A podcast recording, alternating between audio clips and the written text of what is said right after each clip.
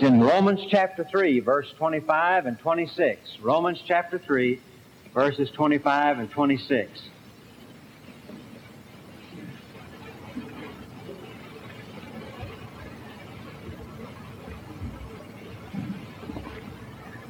Whom God has set forth to be a propitiation through faith in His blood, to declare His righteousness for the remission of sins that are past, through the forbearance of God, to declare, I say, at this time, His righteousness, that He might be just and the justifier of them which believeth in Jesus. Now, I have written out to the margin of my Bible that verse 25 is the guts of the gospel. And I imagine that is just a little bit crude, but that's exactly the way I want to say it because it has exactly the force and the punch that I want behind it. Verse 25 is the guts of the gospel. That's it. It's the very heart of it. And if a person doesn't understand this, he doesn't understand anything. Whom God has set forth, Jesus Christ, to be the propitiation through faith in His blood, to declare His righteousness for the remission of sins that are past through the forbearance of God to declare, I say at this time, His righteousness, that He might be just and the justifier of them which believe in Jesus. Now there's a question that I want to pose to you, and then we're going to answer this question. It is the question, how can God be just and still justify sinners?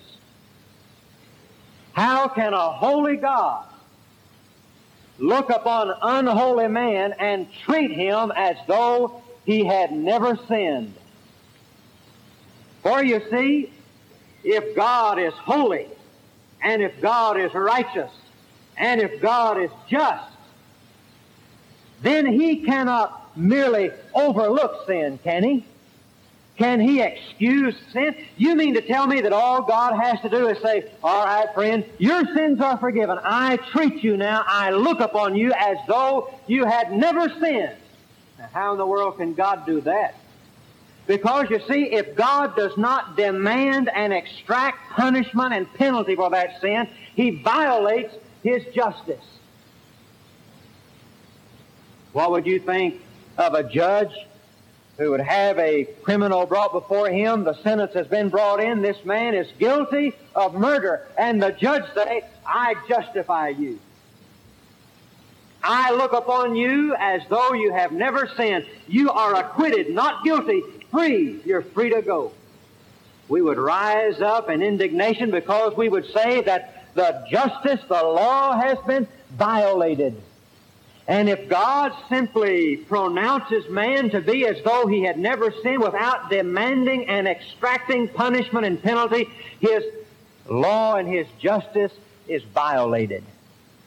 But on the other hand, this is God's dilemma. On the other hand, if God condemns the sinner and sentences him to an eternal hell, his love is frustrated. Either his law is going to be violated or his love is going to be frustrated. One of the two. How is it that God then can be just and remain righteous and at the same time treat you and treat me as though we had never sinned? You know what I've had people say to me when I've presented to them the way of salvation? They said, that's too easy. There has to be more to it than that. That's too easy. And you're right. It is too easy, and there is more to it than that. Sometimes we have the idea that God might be able to forgive us of our sins if, first of all, He punished us for our sins. And you know, this is one of the most difficult things for lost people to understand. You mean to tell me that all of these sins I've committed, all of these impure acts and thoughts, this hatred, this malice, this envy, this drunkenness, this lying, this stealing, all of this sin that I've committed against God, God just blots it out and forgets about it and treats me as though it never happened? That's right. That's exactly it. Sometimes we say, well, it just can't be that easy, and so we try to do penance, you know. We try to help God out. Somehow we feel, I believe God would forgive me if He'd just punish me a little bit. But here's exactly what God does. God looks at the guilty sinner. He's already said in verse 19 that the whole world is guilty before God. You have no defense and there's no excuse. The whole world is guilty before God, and yet that He turns right around in the next verse and says, He justifies you. He treats you as though you were not guilty, even as though you had never committed a single sin. How does He do that? Verse 25 tells us how He does it whom God has set forth to be the propitiation through faith in His blood. Now, there are three words I want you to underscore in that 25th verse. And I'm going to comment on each one of those verses and pray the Holy Spirit will open our eyes this morning to see how God can at once be just and at the same time justify me. Underscore the word propitiation. Underscore the word blood underscore the word faith. First of all, propitiation. God has set him forth. God has publicly set Jesus Christ to be what? To be a propitiation. That word propitiation means to placate, to pacify, to appease. Someone has been offended. Someone is angry. That one who has been offended must be pacified. He must be placated. He must be appeased. His wrath must be averted. The word propitiate means to cover.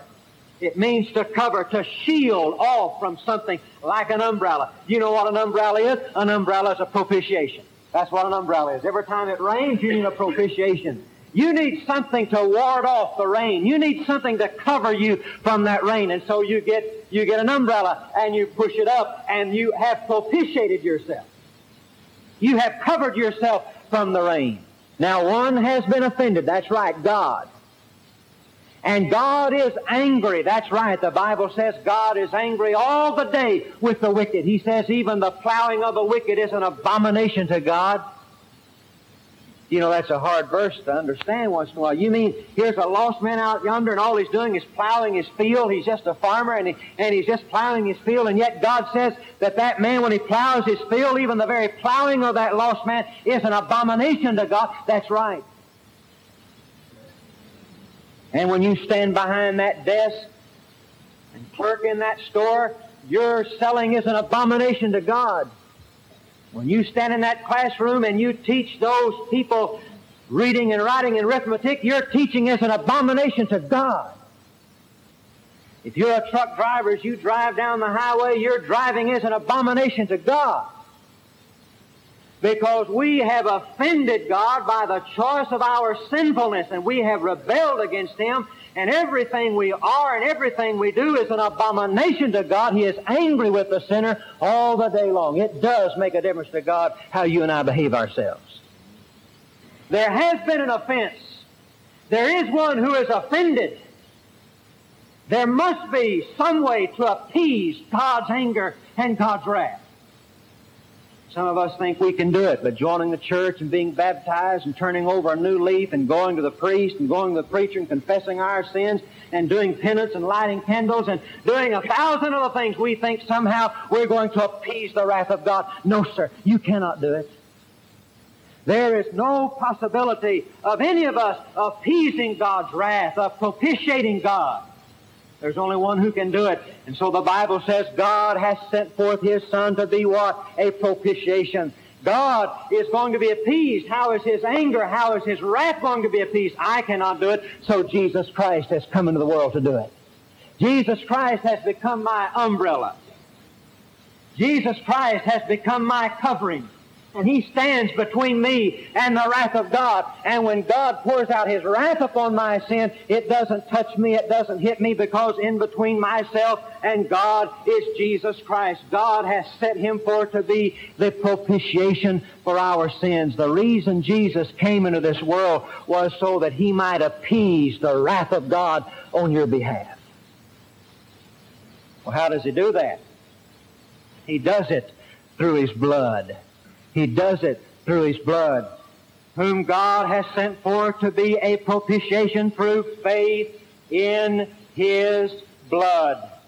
A fellow said to me one day, it can't be that easy. I just asking Jesus Christ to save me? And if I ask, you mean to tell me if I ask Jesus Christ to save me, suddenly He blots out my sins and He treats my sins as though they were never in existence? I said, that's right. He said, it can't be that easy. It can't be that easy.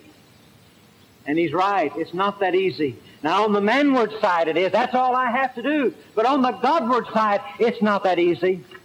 You see, God cannot forgive sin with just a word. When God wanted to create the heavens and the earth, all He had to do is speak a word. I love to read. I never get tired of reading the first three chapters of Genesis when it tells how God created. I was, you know, God never perspires. God never gets anxious. God never frets. God never expends energy. All God has to do is just think, and it exists. God just thinks world, and there's a world. God just thinks oceans, and there are oceans. God thinks man, and there's man. Just a word, just a thought, power, creative power. God said, let there be light, and there was light.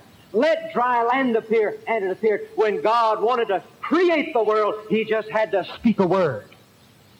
But when God wanted to redeem the world and justify the world, He couldn't do it with a word. Some of us think that that's all God did. When I asked Him as a junior boy to forgive my sins and save me, sometimes we have the idea all God did was say, okay, it's done. But God can't save the world just with a word. The only way He can do it is with blood. Now I'm going to make a statement. I wish you'd write the statement down or remember it because this statement is the guts of the gospel. God has never had any other way of dealing with sinful man than by the blood. God has never had any other way of dealing with sinful man than by the blood. The Bible says in the book of Hebrews chapter 9, without the shedding of blood, there is no forgiveness. You say, there must be more to it than my merely asking Him to forgive me and Him forgiving me. That's right. Without the shedding of blood, there is no remission of sins, and God has never, has never dealt with sinner apart from the blood. Back yonder in the Garden of Eden when our first parents sinned, and they tried to cover up their sin with fig leaves, Remember the Bible says that God came and God took off the fig leaves and God did what? God covered them. God covered them. And that same Hebrew word is this word propitiation. God covered them with the skins of animals. He had to shed blood right there in the garden. Why did not God leave that covering of fig leaves on Adam and Eve? Because without the shedding of blood, there is no remission of sins. God has never had any other way of dealing with man apart from the blood. And so there in the Garden of Eden, the first animal died. God slew an animal and shed blood and covered them with the skins of animals. And the world just kept getting worse and worse. Abel was born and Cain was born. And the first act of recorded worship in the Bible, the first time it's ever recorded in the Bible that anybody worshiped God, there was blood shed. Abel brought his sacrifice to God and shed blood. Cain was rejected because he was a farmer and he brought some beans and potatoes and corn, brought his gift to the Lord. Without the shedding of blood, there is no forgiveness and God will not deal with man apart from the blood. That's why God rejected Cain's sacrifice because it was a bloodless sacrifice. God accepted Abel because he brought blood. God has never had any other way of dealing with sinful man apart from the blood. Well, the world just kept getting worse and worse and worse, and so God saved Noah and his family and destroyed the world with a flood of waters. Noah and his family stepped out after 40 days and 40 nights onto a new earth, a new race, a new humanity. You know the first thing Noah did when he stepped foot on dry ground? Do you know the first thing he did? He offered a sacrifice to God because without the shedding of blood, there is no remission of sins. God came along one day and picked up Abraham and said, Abraham, I'm going to make of you a great nation, and through your seed, through your seed, I'm going to send the Savior of the world, and He's going to save the world. And I make a covenant with you but that covenant had to be sealed with blood. And on the mountain, Abraham started to offer Isaac, and in his place, God placed a ram. And there had to be bloodshed. Without the shedding of blood, there is no remission of sins. And all the way through the Old Testament, every time those people went in to worship God, first of all, blood had to be shed. Before that high priest could approach the Holy of Holies, blood had to be shed. It's kind of like this pulpit. Let's do it this way. Let's suppose that your pastor is the high priest and this pulpit is the Holy of Holies. If I were to step up here this morning and approach this place without first of all having the blood of a lamb sprinkled on my clothes and without first of all having blood in a basin, and without first of all having blood sprinkled on that altar, God would kill me as I approached this place because that's where God dwells. Every time anyone came into the presence of God, they had to come with shed blood. And if they came without blood, God would kill them because without the shedding of blood, there is no forgiveness. And God has never had any other way of dealing with man apart from the blood. You say, well, that's Old Testament.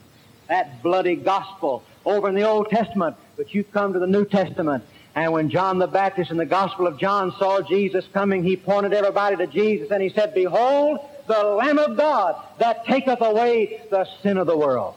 He is the Lamb of God. In John chapter 6, four times Jesus said, Unless you drink my blood, you have no life in you.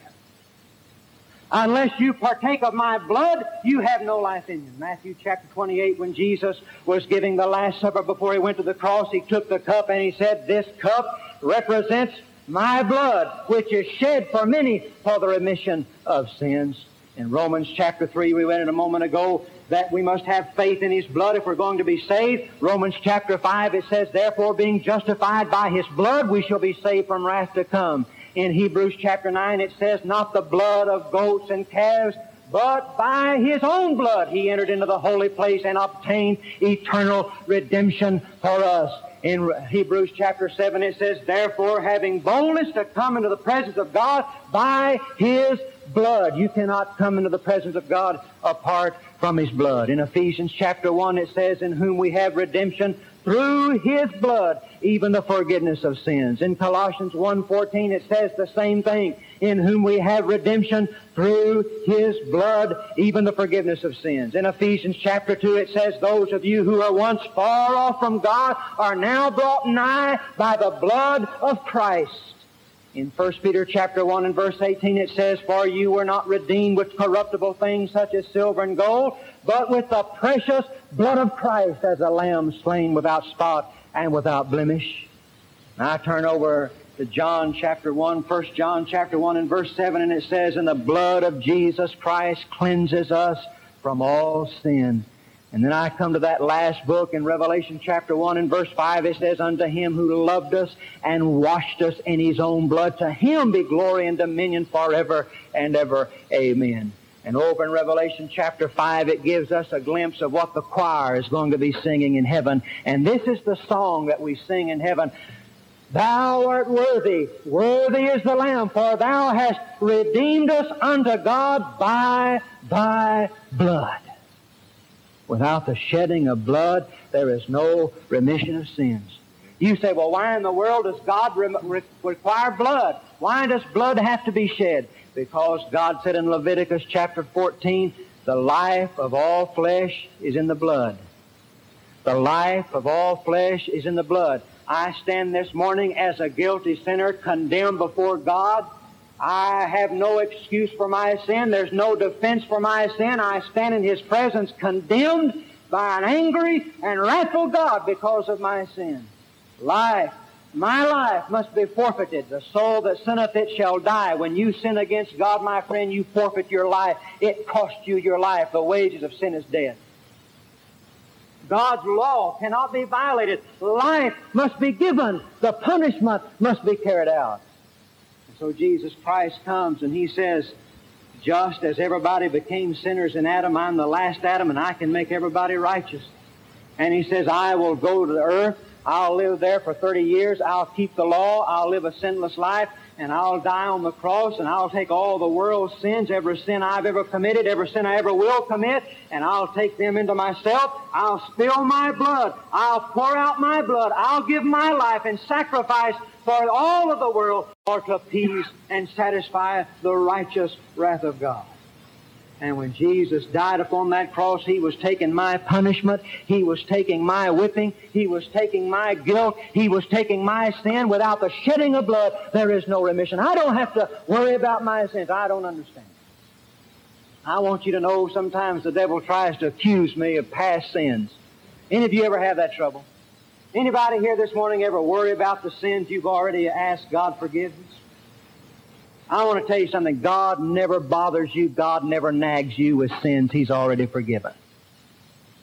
I'll tell you who does, and that's the devil. The devil will come to you and he'll bring up that past life that you lived before you were saved. He'll bring up every sin you've ever committed and he'll say, You know you can't be right with God. Look at all these things you've done. Oh, the devil is the accuser. He's the accuser. I sometimes picture myself standing in the presence of God before that court of heaven. And there's old Satan, the accuser, that old dragon, the serpent, and he stands before God and he has the account of Ronald Dunn, one born 1936, born again at the age of 9, 1945 in Fort Smith, Arkansas. And Satan says, God, I want you to see this fellow here that you've saved. I want you to see all that he's done since you saved him. And he begins to read off the list the lying, the stealing, the cheating, everything, the whole black list. And he reads it off, and he reads it off, and there's more, and there's more. Ever since, I sin more since I've been saved than I did before I was saved. And the devil just keeps on accusing me in the presence of God. He finishes and he shuts his book and he looks at me and says, All right, what have you got to say? I'll tell you, nothing I can say. Everything the devil said about me is true. Everything Satan said about me is true, and I stand before the judgment bar of God, all of my sins, all of my wickedness there. And All of a sudden, one stands up in the galleries of heaven, and there's a holy hush in the presence of the angels, and here he comes. And his countenance is bathed in blood, and all heaven thrills to the spectacle. And this one stands before the Heavenly Father and he says, Heavenly Father, when I died on the cross, I took this fellow with me. And my blood covers his sin. And by every tear that I shed on the cross, and by every groan that came from my mouth, by every drop of blood that I shed for him, I beg of you, Father, to forgive him and release him. Not for his sake, but for my sake. Look at the nail prints in my hand, and I beg you, Father, because of the nail prints in my hand, let him go. Look at the side where the spear was riven through, and I beg you, let him go because of that. Look at my feet, and you see where the spikes were driven through, and I beg you, Father, release him and forgive him because of the spikes in my feet and the verdict of heaven comes clear, ringing through to my heart. And this is the verdict. It says, There is therefore now no condemnation to them which are in Christ Jesus. He's my advocate. Oh, I don't understand that. I honestly confess I don't understand that, but brother, I believe it. And I'm thankful for it. His blood was shed for my sins. I don't have to be punished for my sins. I don't have to do penance for my sins. Jesus took all of that for me. Now there's one more word, and it's the word faith. It's the word faith. All of this is made effective by faith, whom God has set forth to be a propitiation proof faith in His blood. Some of us this morning have faith in our efforts to please God and appease God. No, you must have faith in His blood. You come to that place where you recognize that I deserve to be lost forever. Yes, I deserve to go to hell. How am I going to escape the punishment of God? And the gospel story comes that Jesus died in my place and His blood was shed. His life poured out in the place of my life. And so I say, Lord, I accept that. I believe that. I have faith in His blood. I take Jesus Christ this morning. Has to be made effective by faith. Some of you have heard of William Cowper, great poet and hymn writer. Oh, he was under conviction. He tried numerous ways to find peace with God, but he just couldn't do it. And one day, he was walking back and forth in his room, pacing back and forth, conviction deep, an agony of soul. He, he was frustrated and at the point of breaking because he couldn't find any way that he could have peace with God. Finally, he just flopped down in the chair beside the window, so exhausted because of the fretfulness and frustration in his heart because of his sin. And there happened to be a Bible sitting on the windowsill. And he just happened to open it. And it just happened to open. I typed down his testimony. He said the passage which met my eye was the 25th verse of the third chapter of Romans. On reading it, I received immediate power to believe. The rays of the Sun of Righteousness fell on me in all their fullness.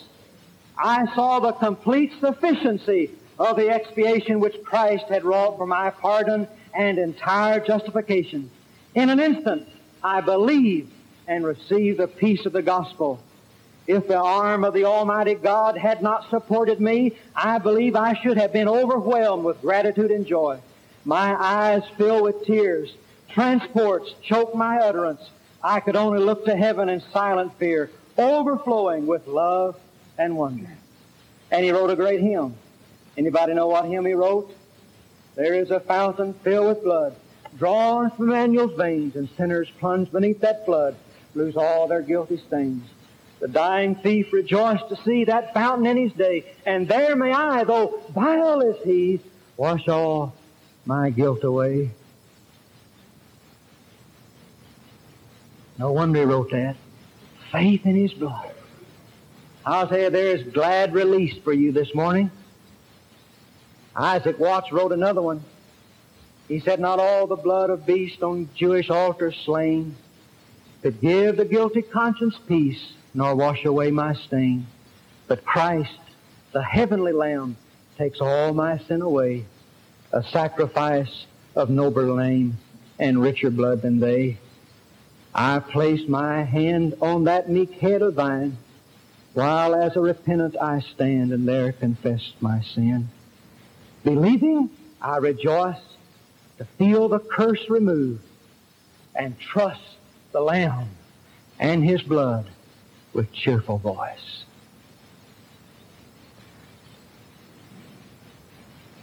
God has set him forth to be the covering for my sin. It's made effective when I have faith in his blood. Without the shedding of blood, there is no remission of sins. You know the difference between your religion and my religion? Your religion is a religion of do D-O. Do this, do that, somehow try to please God, somehow try to find peace. Do, do, do. My religion is a religion of done, D-O-N-E. It's already been done for me. It's already been done. When Jesus died on the cross, he cried out, It is finished. Friend, there's not anything you can add to that. All you can do is accept. That's all you can do. The Ron Dunn podcast is available only for personal edification, not to be duplicated, uploaded to the web, or resold without prior written consent. It is managed and operated by Sherwood Baptist Church. If you would like to listen to additional Ron Dunn messages, visit sherwoodbaptist.net slash bookstore and search Ron Dunn. For more Ron Dunn materials, including sermon outlines, devotions, and scanned pages from a study Bible, please visit rondunn.com.